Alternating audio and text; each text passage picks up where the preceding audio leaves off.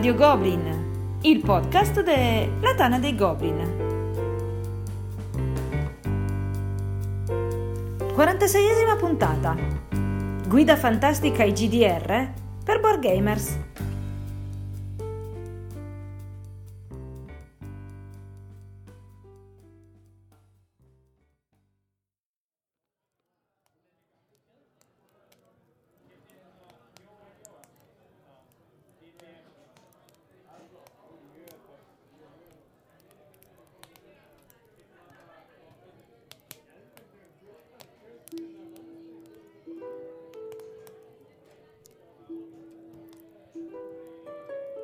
Un saluto a tutti e benvenuti a questa nuova puntata di Radio Goblin, il podcast della Tana dei Goblin.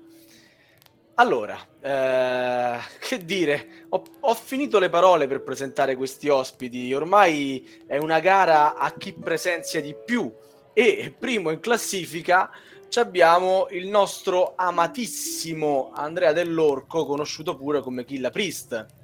Ciao a tutti e prima o poi ti ripiglio, Sava. Ma sì, secondo me prima. Accanto a Killa, il cavaliere nero dei castelli romani, il castigatore dei ludologi, il buon S83M, conosciuto anche come Spam. Un saluto a tutti tranne che a uno, Trema Killa. Questa sera ti sentiamo benissimo, Spam. Un ringraziamento speciale va al papà di Chiara, che ha permesso che tutto questo fosse possibile grazie alla rottura del mio vecchio cellulare.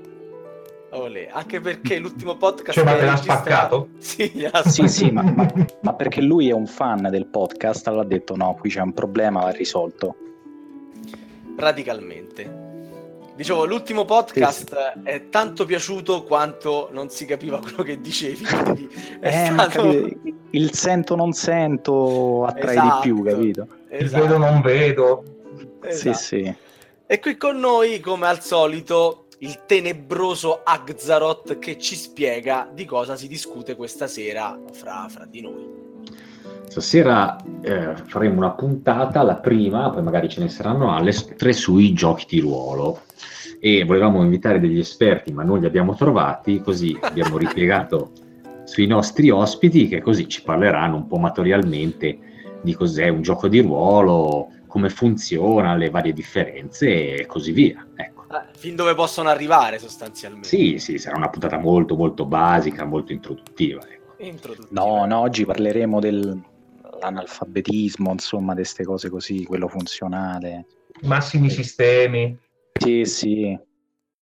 Ma Sbam, banda alle ciance, spiega un po' ai nostri ascoltatori che magari non sanno nemmeno cosa sia esattamente un GDR, un gioco di ruolo, come è composto, cos'è esattamente, come si differenzia dal resto.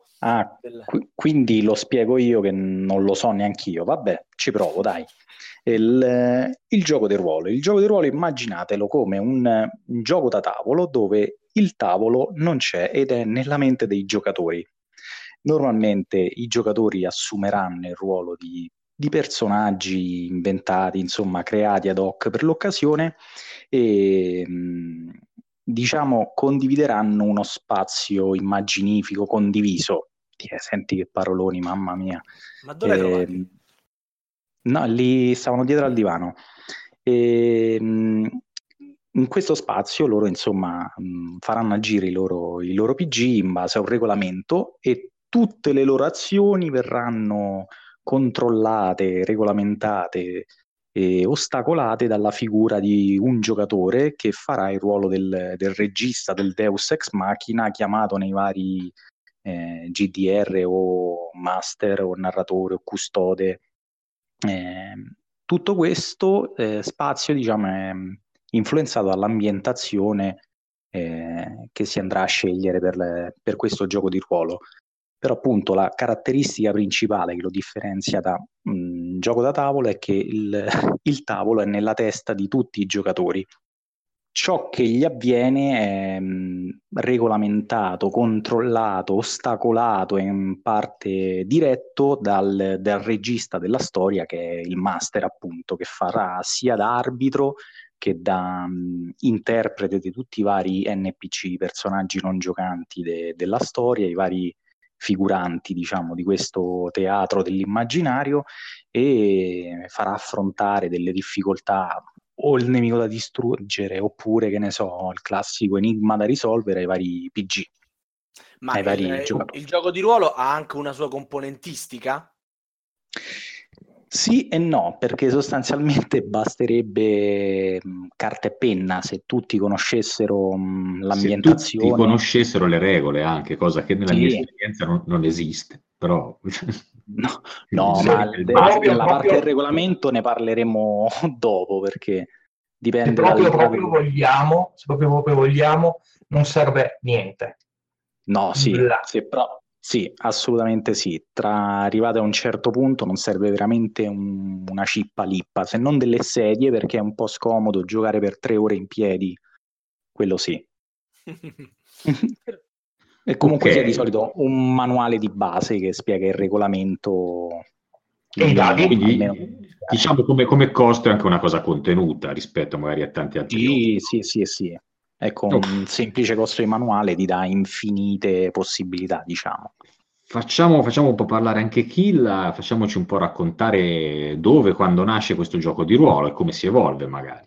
Allora, quindi devo andare a leggere da Wikipedia? Vai tranquillo. Raccontaci magari qualcosa anche di... Certo, la facciamo veloce. Quindi iniziamo dall'antico Egitto. Sì. Allora, per scherzi, ci sono state... Il gioco di ruolo esiste da sempre, in alcune sue parti. Quello più strutturato che conosciamo noi inizia più tardi. Comunque si parla già di gioco di ruolo, per esempio, quando si parla di, appunto, semplicemente di teatro dell'improvvisazione da un certo punto di vista. Diciamo che però la partenza del GIR nasce con i wargame, e principalmente con i wargame in scala 1-1, in quanto l'idea, almeno io la vedo così, c'è 4 persone fondamentali nel gioco di ruolo, secondo me, che sono i 4 che hanno fondato poi la TSR, sì. che si ritrovano all'interno della casa di qualcuno, sono in 4, stanno giocando a un wargame che si chiamava Chainmail. Questo wargame, che era sempre stato creato da loro, simulava delle battaglie 1-1, fondamentalmente, o anche con più personaggi su una griglia esagonata, in cui fondamentalmente si menavano tra di loro vari personaggi fantasy oppure medievaleggianti, diciamo. A un certo punto io me lo immagino così, uno di questi al tavolo dice: ma però che cosa succede nel momento in cui io ho finito di combattere? Sono un mago, anzi c'erano 2 maghi tecnicamente, 2 maghi, un guerriero, un chierico. Cosa succede quando io ho finito di combattere? Ho preso fuori dal dungeon tutti i tesori che potevo prendere, ho combattuto contro i mostri, ho combattuto contro gli orchetti. Che cosa succede poi? Dove vado? Vado in locanda, torno a casa, vado in giro, vado a vedere il re, che cosa pensa il re di questa cosa, ho fatto una quest particolarmente importante, interessante per il mondo della macchina. Esattamente. E lì nasce il gioco di ruolo, almeno quello moderno che conosciamo. Quindi più o meno negli anni 70 nasce Dungeons & Dragons. 74. Sì, esattamente. Nasce Dungeons & Dragons e quindi da lì inizia la grande parabola, soprattutto fino agli anni 80, del gioco di ruolo classico. Quindi parliamo di Dungeons & Dragons, parliamo di RuneQuest, per esempio, o di Traveller. Il sistema di gioco era abbastanza simile a tutti quanti. Ad esempio, Empire of the Petal Throne, se non ricordo male, è quello che ha inventato come sistema di gioco il colpo critico. Che cosa succede dopo di ciò? Cresce l'industria, Dungeons & Dragons ha un successo straordinario per i tempi, e... Vai, Sven. No, dicevo dopo mesi e mesi, perché la prima edizione, insomma, c'è voluto tempo, anche perché, diciamo, non c'era sta diffusione di internet e quant'altro, quindi prima che si diffondesse la figaggine nel mondo nerd dei Dungeons and Dragons ci sono voluti mesi. Le successive ristampe poi sì, sono andate relativamente a ruba. Esatto, e soprattutto sono diventate un fattore culturale, tra virgolette, cioè è stato un boom, insomma, fondamentalmente, di Dungeons and Dragons. E quindi cosa succede? Dopo un po' iniziano a uscire nuovi sistemi. La prima cosa che viene cambiata è le ambientazioni. Traveller, che dicevo prima, è stato uno dei primi giochi di ruolo ambientati in un universo di science fiction. Rollmaster, il Palladium Fantasy, il gioco di James Bond, eccetera, eccetera, per tutti gli anni '80. Quando si arriva poi alla metà degli anni 80, anni 90, iniziano tutti i nuovi giochi, cioè la seconda fase del gioco di ruolo, quella di boom totale, in cui vengono creati dei sistemi completamente diversi, che sono sia a livello di regolamento che a livello di ambientazione. Ci sono stati tantissimi tipi di giochi del genere. Probabilmente i più importanti da questo punto di vista sono quelli della White Wolf, che è una casa americana che ha fatto un sacco di giochi interessanti, di cui probabilmente parleremo dopo, comunque principalmente a tema horror. E poi c'è il crollo. Perché? Perché fondamentalmente negli anni 90, grazie a Magic, grazie ai giochi di ruolo via internet, su computer, eccetera, eccetera, grazie a tante altre cose, tanti altri tipi di divertimento e di intrattenimento che sono cresciuti e diventati sempre più grossi, il gioco di ruolo ha avuto un attimo di crollo, diciamo, dal punto di vista puramente di vendite. Però questo periodo, soprattutto la fine degli anni 90, la fine degli anni 80, l'inizio degli anni 90, hanno iniziato a creare un sacco di studi sul gioco. Infatti il gioco di ruolo è uno dei giochi più studiati dal punto di vista dei game studies, ad esempio, all'interno del mondo ludico in generale. Molti di questi, ad esempio, sono state create molte teorie riguardo ai giochi di ruolo, e proprio questo è uno dei momenti fondamentali per cui in cui nascono.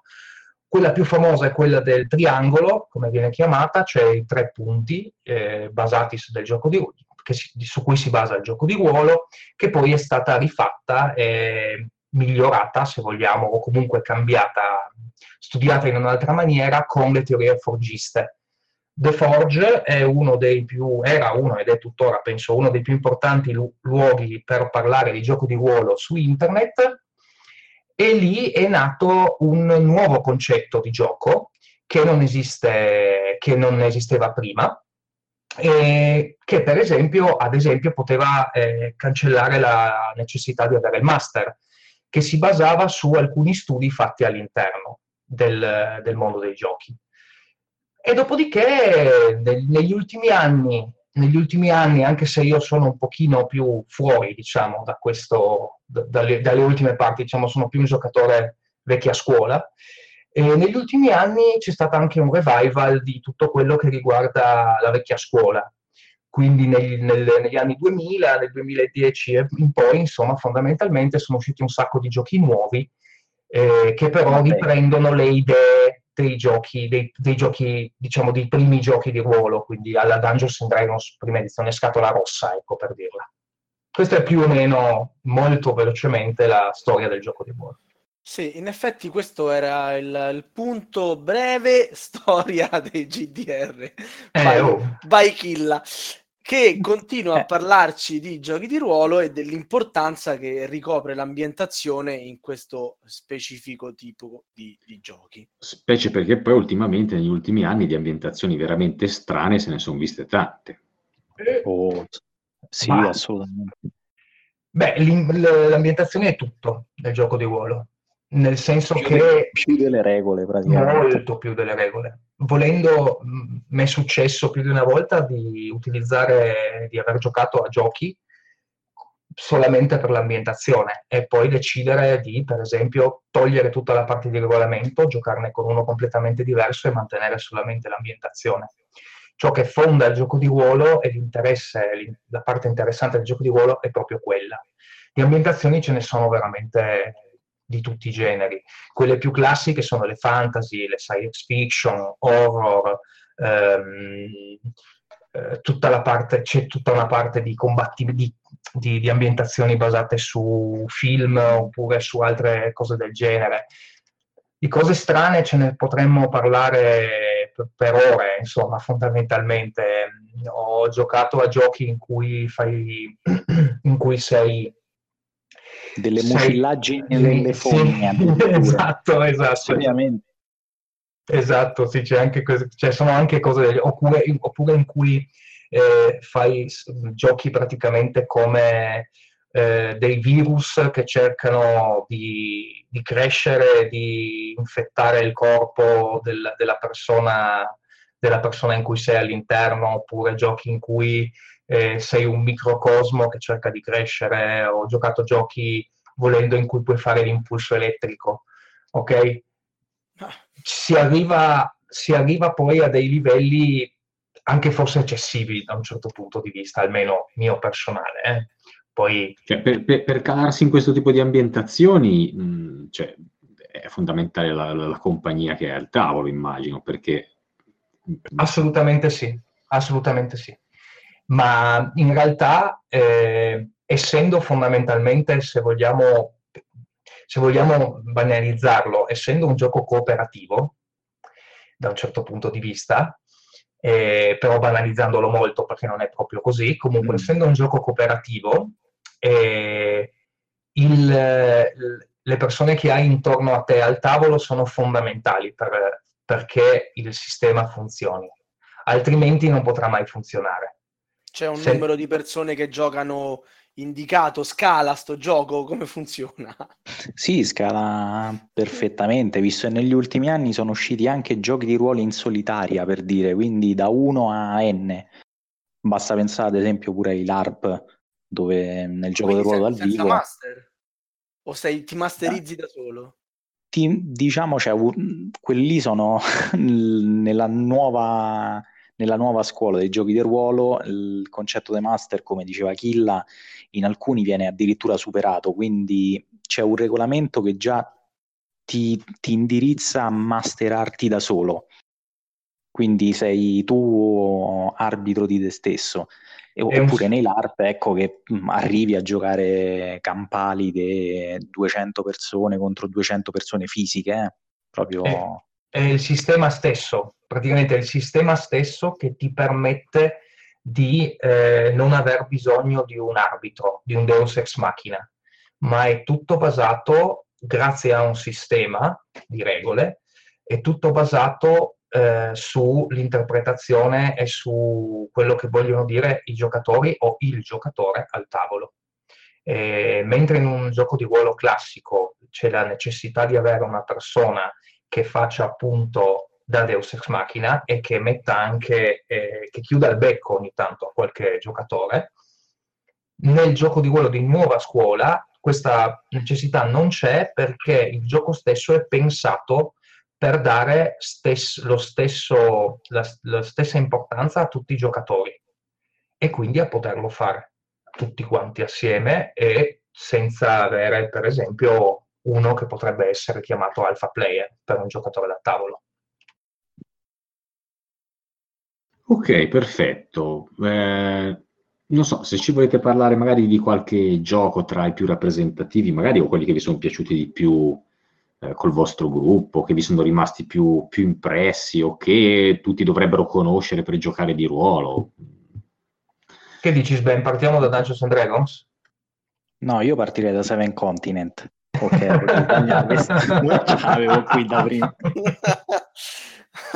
Ogni riferimento è puramente casuale, puramente voluto, sì.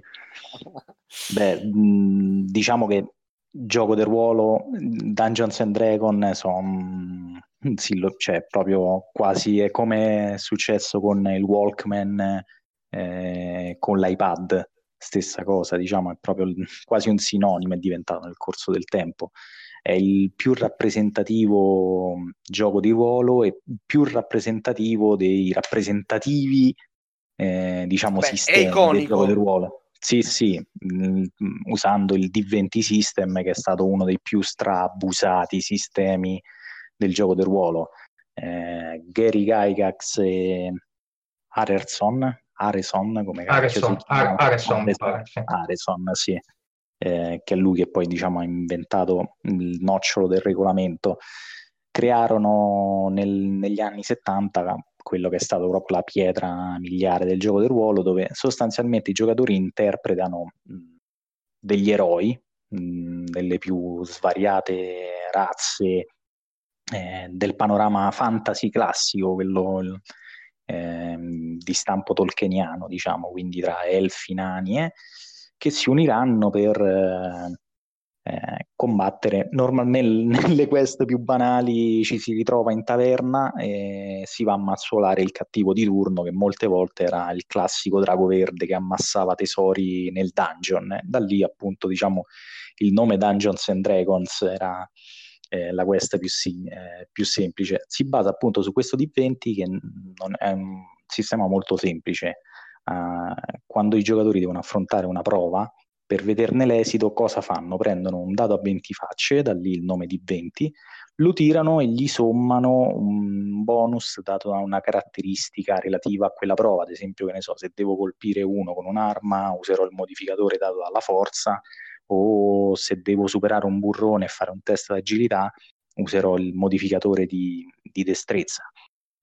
Lo sommerò all'output dato dal D20 e devo cercare di superare una difficoltà che il master avrà impostato secondo lui arbitrariamente per quella prova. Se faccio un risultato uguale o superiore, ho il PC ancora vivo, se no devo rifare la scheda, sostanzialmente. D&D, regà, cioè, così è un pezzo di core proprio.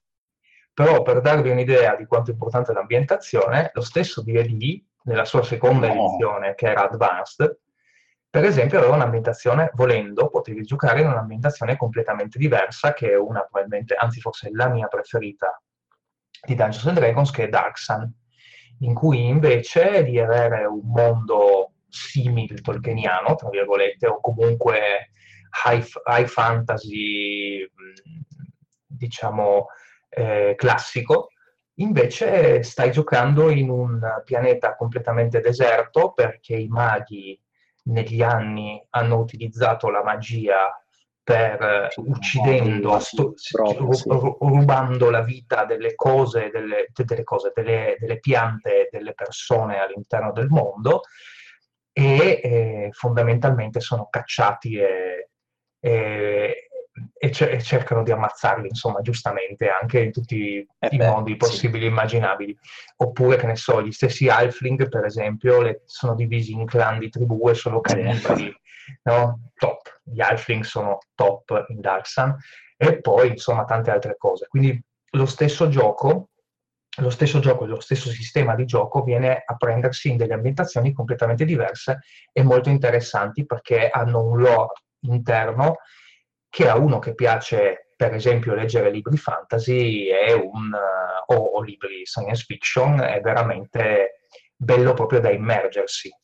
Ma il bello è che poi all'interno dello stesso high fantasy di D&D ci sono talmente tante sfaccettature della stessa ambientazione, che praticamente sono modi di giocare totalmente diversi. Un conto è che interpreti un Drow dell'Underdark, un conto è che fai Wu Jiang del Sollevante, per dire. Di Oriental Adventures, sì. Sì, cioè, è proprio cose totalmente diverse. No, ma infatti è quello il bello, che ci sono anche delle ambientazioni guappazzone, come i Forgotten Realms, che ci buttano dentro qualsiasi cosa, insomma, e chi se ne frega. A che edizione siamo arrivati oggi di Dungeons & Dragons? Alla più bella. Ogni nuova edizione è più bella di quella precedente. No. Perché si è passato stranamente, non si è seguito la progressione numerica, perché si è passati dalla 3.5 alla 5. ancora bisogna capire perché è inattiva. Allora, la 4? Ma io mi pare di aver visto qualcosa in giro. Era un errore di battitura. Era un errore di battitura sulla copertina. Ah, ok. Quindi siamo arrivati alla 5, che è la più bella. No, diciamo hanno snellito molti degli orpelli e che con la 3,5 avevano raggiunto il massimo. C'erano tabelle, ad esempio, per vedere pure l'output di una grattata di sedere, tra l'altro, po' per dire. Sono tornati un po' verso la prima, dai. Sì, ma proprio snellendo, sgrassando di tutto. Adesso è più umana. In 20 anni, anzi... qualcosa anche di più di 20 anni, perché se mi avete detto 1974, sì, una quarantina, a 43 anni, non so pochi, questo gioco avrà subito tantissimi cambiamenti, sarà stato anche un po' modernizzato, no? Sì, assolutamente, assolutamente. Mi parlate di un ritorno alle origini, quindi... Ma no, nel senso che il discorso è questo, più roba ci metti dentro, è come in un gioco da tavolo, più roba ci butti dentro, no? Più diventa poco user friendly, diciamo. E la 3.5 era così, cioè potevi fare qualsiasi cosa, però era il paradiso del power player, cioè potevi farci veramente la follia. E invece la quinta, da quello che so io, stringe molto, cioè lo rende più asciutto, ma questo non vuol dire che sia un male, anzi. No, viene scremata la meccanica per determinare gli output, però il feeling si è tornato, diciamo, al messaggio iniziale che vuole essere D&D. È come se parti da King of Siam e gli fai fare una riedizione alla Serda, per dire. Mamma mia, che incubo! Una cosa del genere, che poi può essere anche un bel gioco, però te lo appesantisce, diciamo, di un po' di sottomeccaniche che non servivano, e poi arriva un tizio e dice ma che è sta stronzata, e fa un ripulisti generale. Beh, ma se uno non vuole giocare al fantasy, per esempio, perché magari c'è anche delle persone a cui non piace il fantasy, io per esempio, per me personalmente, io che sono appassionato di cyberpunk, c'è un classico, sempre un classico dei giochi di ruolo, che è Cyberpunk 2020, che ha fatto conoscere a tutti i giocatori di ruolo il nome Sprawl, che una volta detto non saprei cos'era, e in realtà sono i bassifondi delle mega città, delle mega metropoli di questo mondo.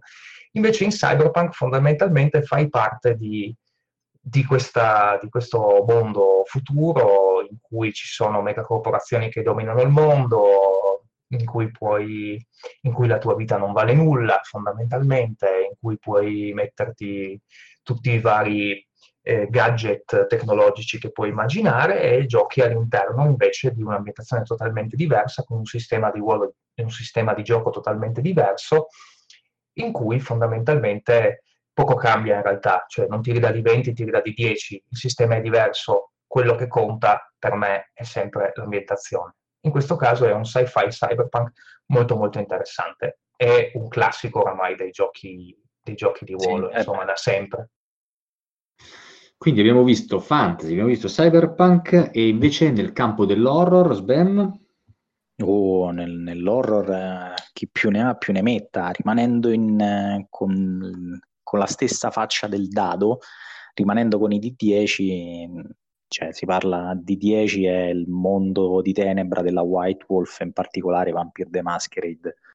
Cioè qui, diciamo, si va ad affrontare lore, interpretando appunto o vampiri di clan o di linee di sangue, nel caso di Requiem, si interpreta un essere che prima di tutto, per carità, figo, c'ha i poteri, quello che te pare, non brilla come nella serie di Twilight, però principalmente è dannato, quindi c'hai un essere che è un reietto agli occhi di Dio, un essere che è destinato alla dannazione eterna, e in tutto tutto cerca di passare la sua bella vita non morte prima della Gaenna a cercare di fottere il prossimo e ottenere più potere possibile, diciamo.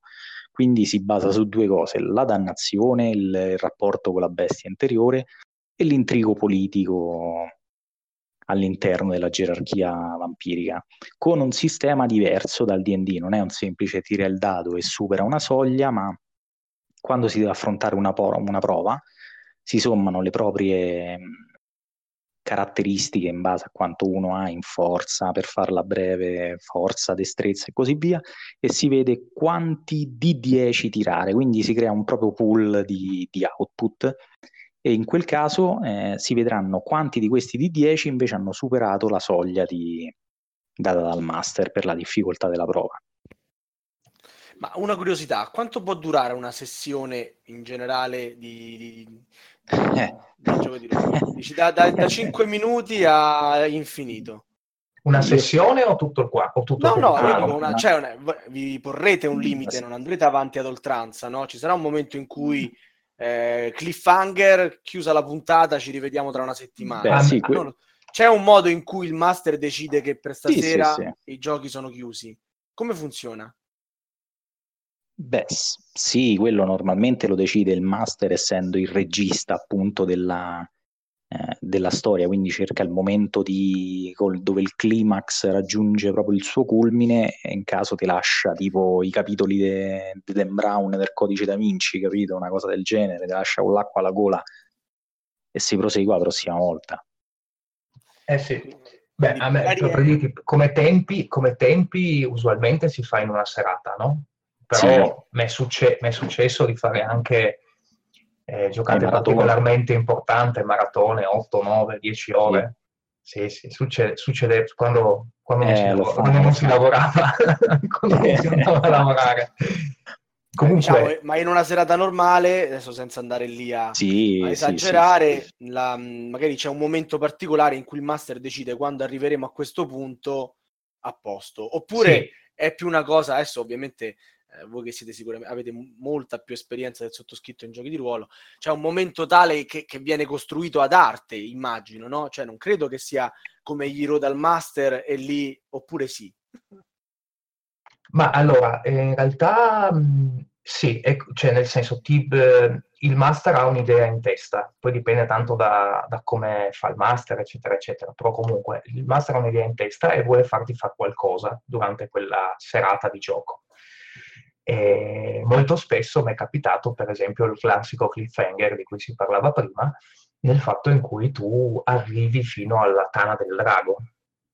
Allora ti fermi alla Tana del Drago e dopodiché la prossima puntata, cioè la prossima giocata, andrai a combattere il drago.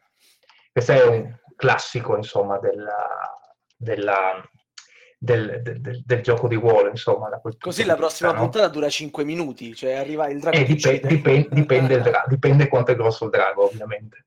Comunque, collegandomi a quello che diceva prima Sven, Vampiri è anche particolare perché l'idea del gioco stesso è stata assolutamente rivoluzionaria per il tempo, perché fondamentalmente è stato uno dei primi giochi che ha deciso di mettere un punto molto importante sull'interpretazione del ruolo.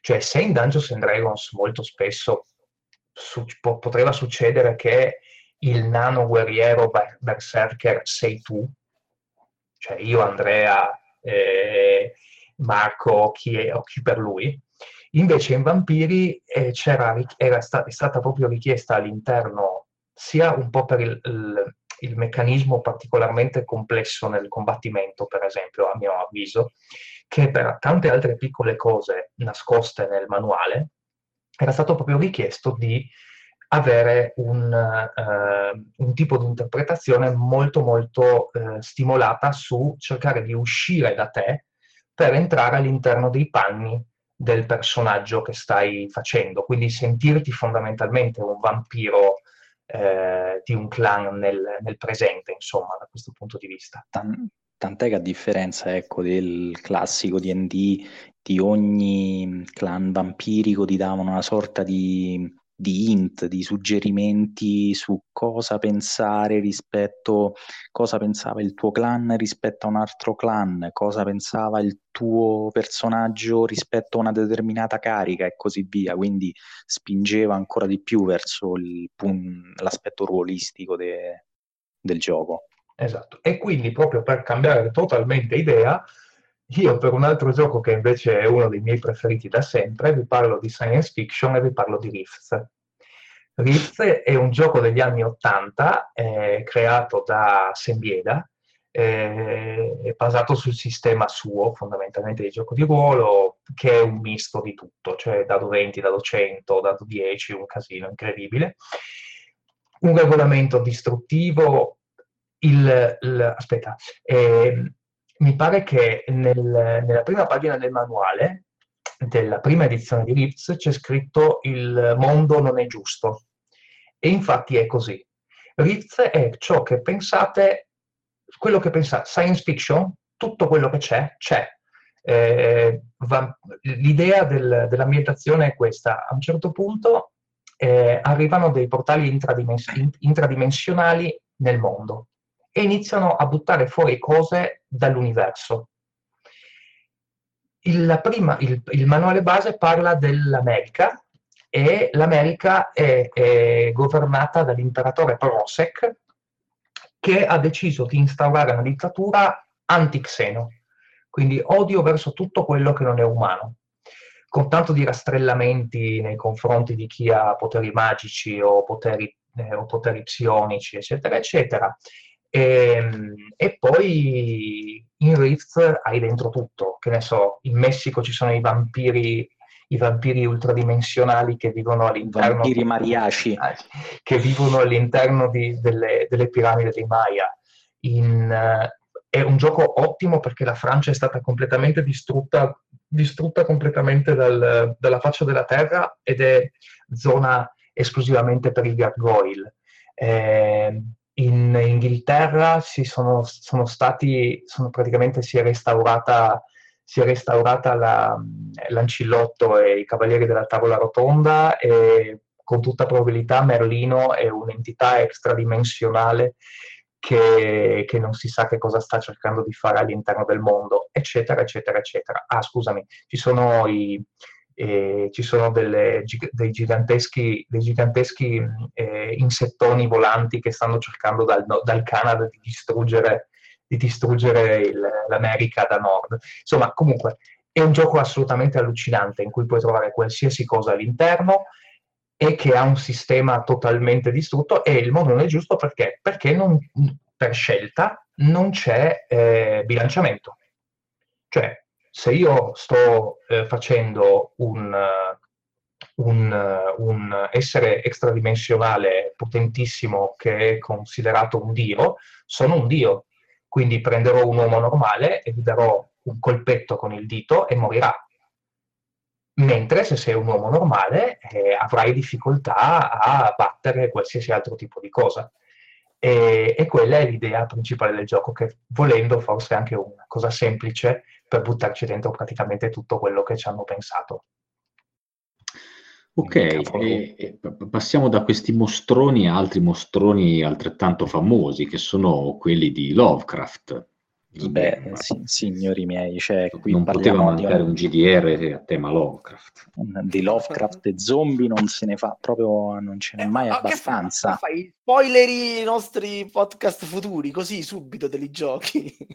Raga, ma vedo oltre, oltre la soglia proprio. Spam, non cincischi, ci parli di questo richiamo di Cthulhu. Di questo, del richiamo di Cthulhu, qui parliamo di un'altra pietra miliare, signori miei. Un titolo della Chaosium, mi sembra la prima edizione è stata, che introduce uno dei sistemi più eleganti, ecco, come la Serda aveva fatto la 3.5, diciamo che Pier Sylvester o Colovini ha fatto il D100, usato nel richiamo di Cthulhu, dove noi poveri sventurati alle prese con il custode, che è il master di richiamo di Cthulhu, praticamente affronteremo tutti gli orrori creati dalla penna di H.P. Lovecraft, Quindi interpreteremo dei poveri archeologi, studiosi, investigatori, pizzicaroli, e avremo a che fare con Shoggoth, Ghoul, grandi antichi, piccoli antichi, medi antichi, Cthulhu. E la particolarità di questo GDR è che ha introdotto una figata. Mentre i vari D&D spingevano verso il power play, il tuo PG praticamente evolveva nel corso del tempo, diventando via via sempre più performante, sempre più potente, sempre più figo.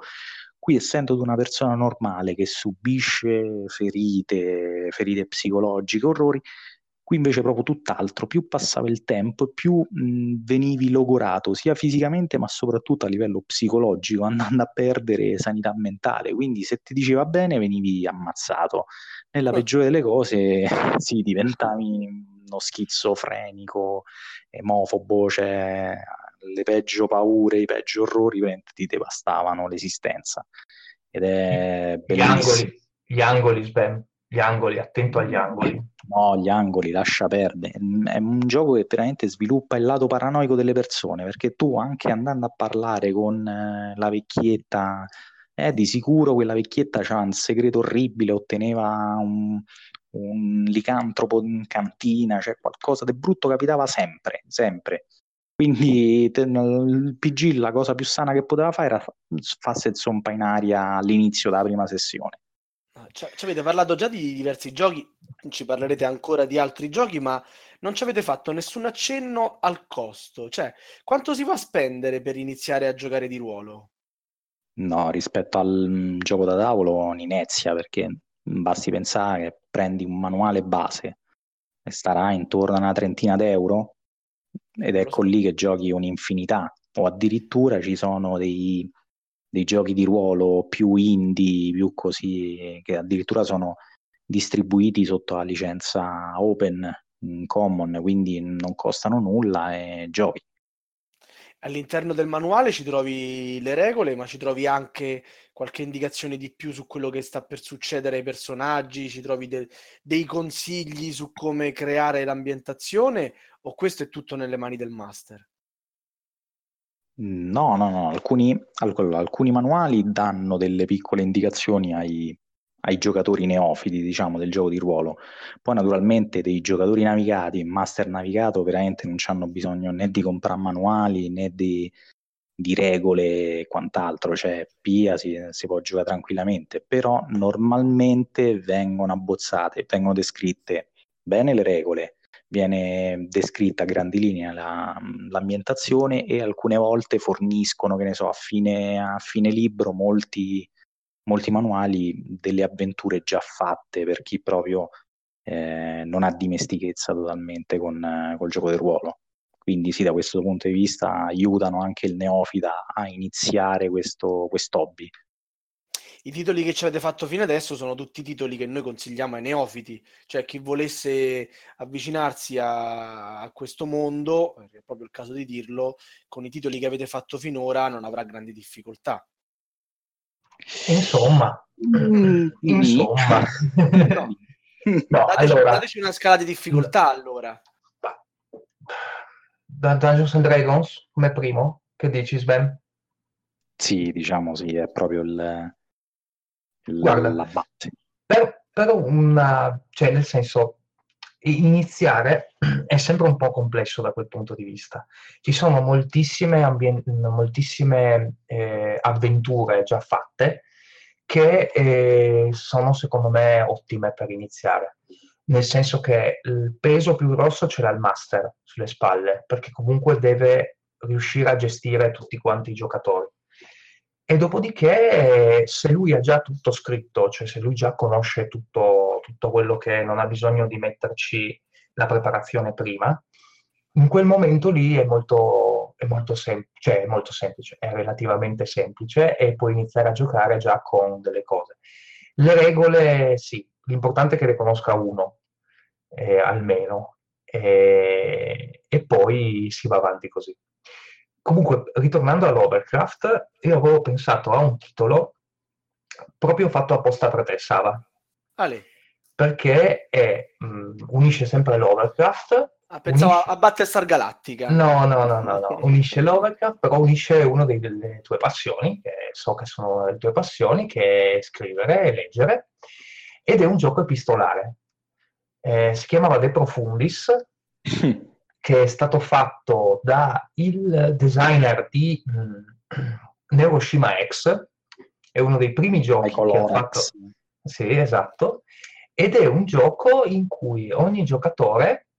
Non c'è bisogno neanche del tavolo vero, perché ogni giocatore è un personaggio, un letterato, un personaggio a vostra scelta all'interno del mondo degli anni 20-30, ambientato in epoca Lovecraftiana, e il gioco è quello di scriversi delle lettere tra le persone che si conoscono tutte quante all'interno del network. Ci si scrivono delle lettere raccontando i propri fatti, che cosa ti è successo, e quindi continuando iniziando una campagna, se vuoi, un racconto, tutti quanti assieme, mandandosi queste lettere via posta. Mi raccomando, via posta, perché anni 30 email non ci sono. Vero, sì. Anche tavolette in bronzo incise con cuneo. Quelle sono pericolose, soprattutto in Lovecraft. Sì. Ok, e invece ci rimane di parlare di uno dei sistemi più nuovi, moderni del gioco di ruolo, che ha ripreso poi un po' l'ambientazione anche ultimamente di Dungeons & Dragons, ma ha un po' tutto rivisto le meccaniche, Sven. Ci parli di? Dei cosiddetti Powered by Apocalypse. È un sistema, diciamo, è stato uno dei più famosi della nuova era dei GTR, e partendo appunto da Apocalypse World, che è ambientato in uno scenario post-apocalittico, e dopo è stato ripreso anche in Dungeon World, quindi ambientazione più fantasy, ma parte, diciamo, da un presupposto. Cosa rimaneva di una giocata del gioco di ruolo il giorno dopo? Rimanevano i vari tiri, cioè sono riuscito a fare un output di danno pari a X, oppure mamma mia, ieri sera siamo riusciti a ammazzare il Beholder, quindi la storia nata intorno al tavolo. Ecco, parte da sto presupposto, e quindi sono giochi di ruolo che si focalizzano su quello, sulla parte narrata, diciamo, della sessione. Quindi questi giochi, diciamo, sono delle enormi narrazioni tra i giocatori. Altra grossa rivoluzione è che il master ha delle regole da seguire, e dopo affrontiamo questo punto perché è molto importante. A differenza dei vecchi giochi che abbiamo appena citato, dove il master era un deus ex machina che tutto poteva, tutto dirigeva, in questi nuovi giochi anche il master è una sorta di giocatore con limitazioni, una sorta di overlord dei classici uno versus tutti, e deve seguire pedissequamente queste regole. La cosa buona è che ha un vantaggio grosso questo nuovo sistema di giochi, perché permette anche a dungeon inesperti, come prima diceva Killa, il master nei vecchi giochi doveva fare un grosso lavoro di preparazione. Qui invece deve seguire pedissequamente dei regolamenti, e anzi le ambientazioni che prima il povero master si doveva preparare ore e ore prima della giocata, qui molte volte non viene neanche preparata la sessione, e viene anzi chiesta ai giocatori. È quella la figata. Nel senso, tipo in Dungeon World, come funziona la magia elfica? Non lo devo preparare io, master, prima della giocata. Chi interpreta l'elfo mago? Sava? Ok, Sava, mi spieghi tu come funziona la magia elfica? E quindi viene ribaltato ogni volta il ruolo di master tra i giocatori.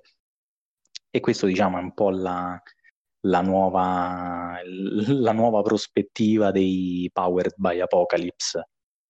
Incentrarsi sul narrativo e regolamentare anche la figura del master, perché c'è una grossa regola nel gioco di ruolo old school, la cosiddetta regola d'oro, Cioè il master fa veramente come cazzo gli pare e quello che dice è legge, fine, giusto Killa?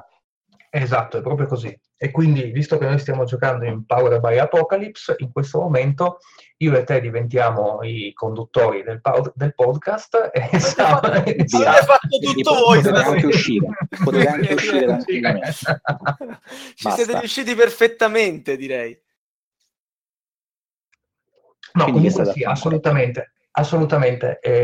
Ma scusate, che mi intrometto sempre nelle vostre interessanti. Ma ancora che rompi le scatole, stiamo a parlare, porca miseria. Cioè, stai a buono, Cavaliere Nero, stai ancora buono. E quello che volevo capire è qual è un po' il mood del master. Cioè, il master è lì che è l'antagonista dei giocatori o è qualcosa di più addirittura? Cioè, alla fine della serata lui si è divertito se... No, allora, il master è due cose. È la mano di ferro che colpisce la testa dei giocatori durante la partita ed è quello che ti dà le caramelle. E quindi è fondamentale perché è la persona che è l'equilibratrice del tavolo. Cioè, detto così, il master è Mario Brega, che esatto, può essere vero, può essere per sé più, ma esattamente, proprio quello. Il discorso dove sta? Quando noi ci sediamo a un gioco, a un qualsiasi gioco, anche a un gioco da tavolo, stiamo facendo quello che viene chiamato in gergo il patto sociale o il contratto sociale. Cioè ci decidiamo di metterci tutti quanti insieme, seduti al tavolo, a giocare a un qualcosa. No? Nel gioco da tavolo è abbastanza semplice, ci sono delle regole da seguire che sono date da una terza parte. Questa terza parte è il designer che ha creato il gioco. Nel gioco di ruolo invece il patto sociale è più complesso, perché innanzitutto dobbiamo decidere che cosa vogliamo giocare e come vogliamo giocarlo, nel senso che, vi faccio un esempio scemo, se il master vuole fare una campagna tutta quanta legata sulla parte tattica del combattimento, per esempio, o molto fortemente collegata al combattimento e alla parte più tecnica, diciamo, del gioco. Mentre i giocatori, dall'altra parte, vogliono fare invece una cosa molto più libera, molto più interpretativa, vogliono perdere un po' di tempo tra di loro e parlarci. Io ho visto giocate in cui il master non parla tutta la partita, ma parlano esclusivamente i giocatori tra di loro, interagendo all'interno di una locanda, per esempio, la cosa più classica. E in quel momento, ovviamente, il patto si spacca, perché se i giocatori attorno al tavolo non hanno lo stesso fine, è chiaro che la cosa non potrà funzionare. Quindi il master deve essere bravo a indirizzare, tra virgolette, i giocatori senza farli sentire forzati in quello che lui vuole. Ed è questa la forza e la figura fondamentale del master. Ma oltretutto, ecco, riuscire sostanzialmente a dare luce un po' a tutti, sia a se stesso svelando la storia che ha preparato, sia dando risalto a ogni persona, e quindi vincono se si divertono tutti sostanzialmente. È tipo, che ne so, a Tragedy Looper, se io arrivo ti seguo per tutti e tre i cicli, tutti quanti intorno al tavolo, ok, io ho vinto, gli altri tre al tavolo dicono sì, ma che gioco di merda è. E infatti è molto vero questo quello che dici, e oltretutto anche i giocatori, cioè, Tragedy Looper è molto brutto questo. No, è molto bello Tragedy Looper. No, è molto vero quello che dici da questo punto di vista, perché anche i giocatori sono molto importanti, perché vi faccio un esempio scemo, vi sembrerà assurdo, però esistono anche dei tornei di giochi di ruolo, e personalmente ne ho fatti e ne ho anche organizzati ai tempi. E una delle cose più importanti è la bravura dei giocatori nel coinvolgere gli altri. Tu stai facendo un tipo di intrattenimento, un tipo di divertimento che richiede il fatto di stare in gruppo e di interagire tra i giocatori. Se non hai il giocatore che riesce, oltre al master, anche il giocatore che riesce a magari a prendere quello che vede un pochino più timido al tavolo e portarlo dentro, all'interno del gruppo, della cosa della storia. Quella è una, sicuramente, anzi secondo me forse è la prima e più importante caratteristica, diciamo, di un giocatore di ruolo. Sapere vedere com'è il tavolo, prenderli e giocare tutti quanti assieme, magari anche quello che non è particolarmente anche portato semplicemente a giocare di ruolo. Ok, perfetto. Mi sembra che abbiamo detto tante cose, anche se si ha sempre la sensazione di scalfire solo la punta dell'iceberg in un argomento così vasto. Ma dopo tutti questi giochi che abbiamo visto, come si fa a prendere un giocatore nuovo e tirarlo al tavolo o sul divano per giocare? Insomma, come si fa a coinvolgerlo? Ma allora, innanzitutto la cosa fondamentale secondo me è la semplicità. La semplicità, allora, prima cosa, se possibile un master esperto. Ma ovviamente, se non è possibile il master esperto, a quel punto una bella avventura prefatta. Un gioco relativamente semplice, potrebbe essere Dungeons & Dragons, ma ad esempio un Powered by Apocalypse, secondo me, potrebbe essere giusto anche per questo, tipo di cosa. E dopodiché una one shot, nel senso che ci sono molti modi per giocare a un GDR. One shot è uno, gli altri poi ve li dirà Spam. E la one shot è fondamentalmente una singola giocata, inizia e finisce esattamente come un gioco da tavolo. Inizia la partita, fai le tue 2-3 ore di avventura di quello che sta succedendo e dopodiché la storia ha un termine che si conclude usualmente con un finale aperto dopo che hai giocato, e lì è conclusa. Mentre ce ne sono molte altre, ci sono molti altri modi di giocare i giochi di ruolo.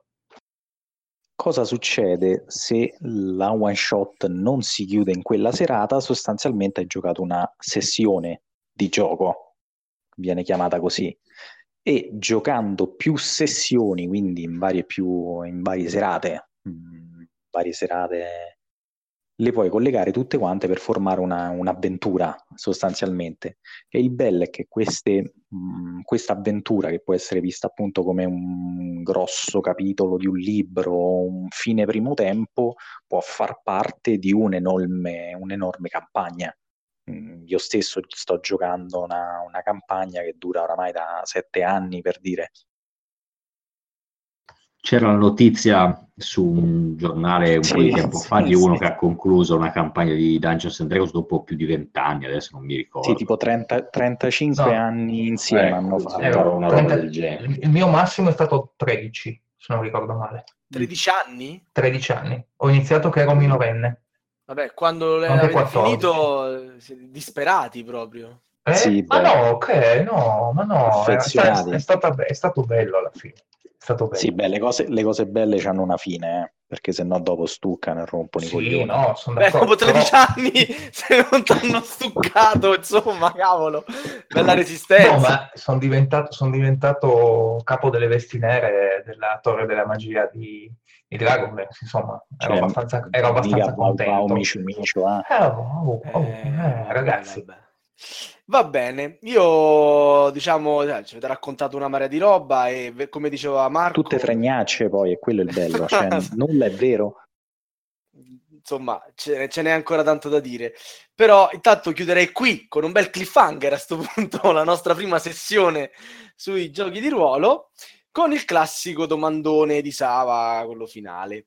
E rimango nell'argomento e vi chiedo, cominciando da Killa, di raccontarci, regalarci un sorriso finale, una vostra avventura particolare nel mondo del gioco di ruolo, che sia ascoltabile, Sbam, qualcosa che Mazzo, si può... aspetta. Prenditi qualche minuto in più, intanto Killa ci racconta la sua. Al prossimo podcast, allora, dai, arrivederci. Vai, io ce l'ho. Ed è un acronimo, il MMERPG, detto anche Mario Merola Role Playing Game. No, santa miseria. Te lo ricordi? No, sì, me lo ricordo. Vi dico solo questo, immaginatevi, eravamo in 6 mi pare, immaginatevi 6 friulani che cercano di fare i napoletani al tavolo da gioco, facendo una campagna, una one shot in realtà, ambientata appunto nei film di Mario Merola. Io vi dico solo che ero un cantante neomelodico che aveva come abilità principale la leadership pietosa, nel senso che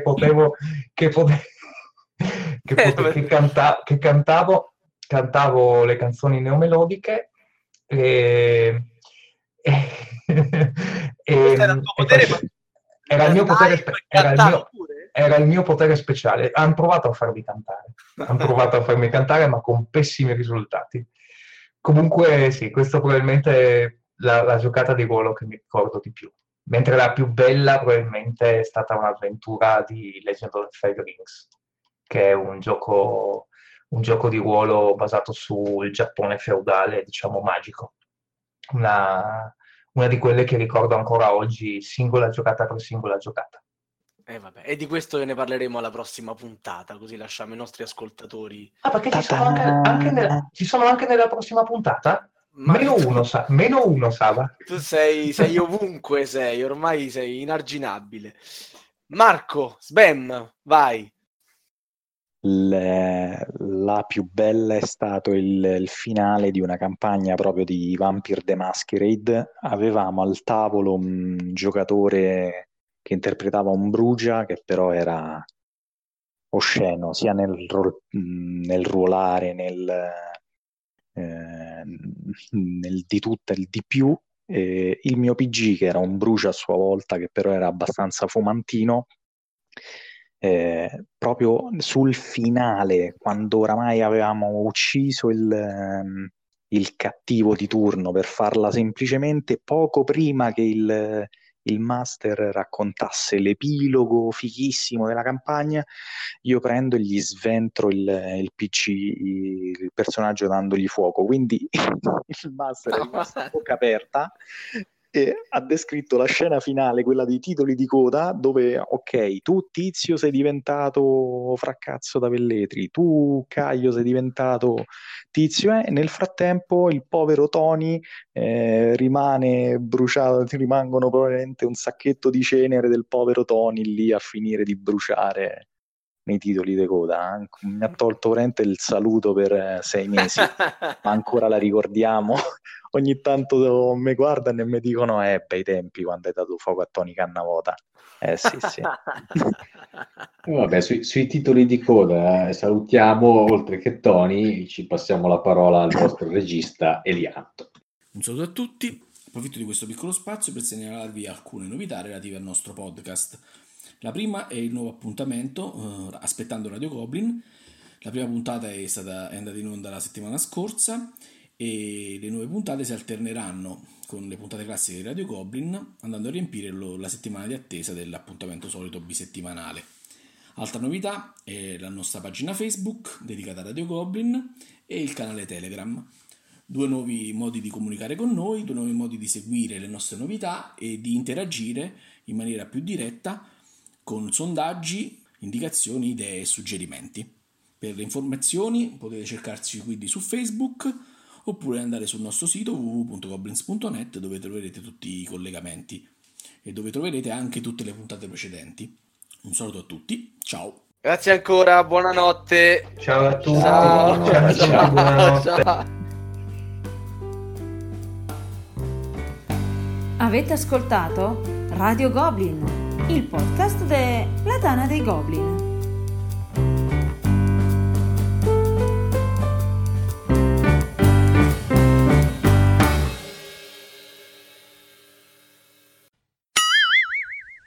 Tu giocavi? Sì, no? Però non ho giocato tantissimo. Personaggio preferito? Tuo personaggio preferito? I miei sono i Drow.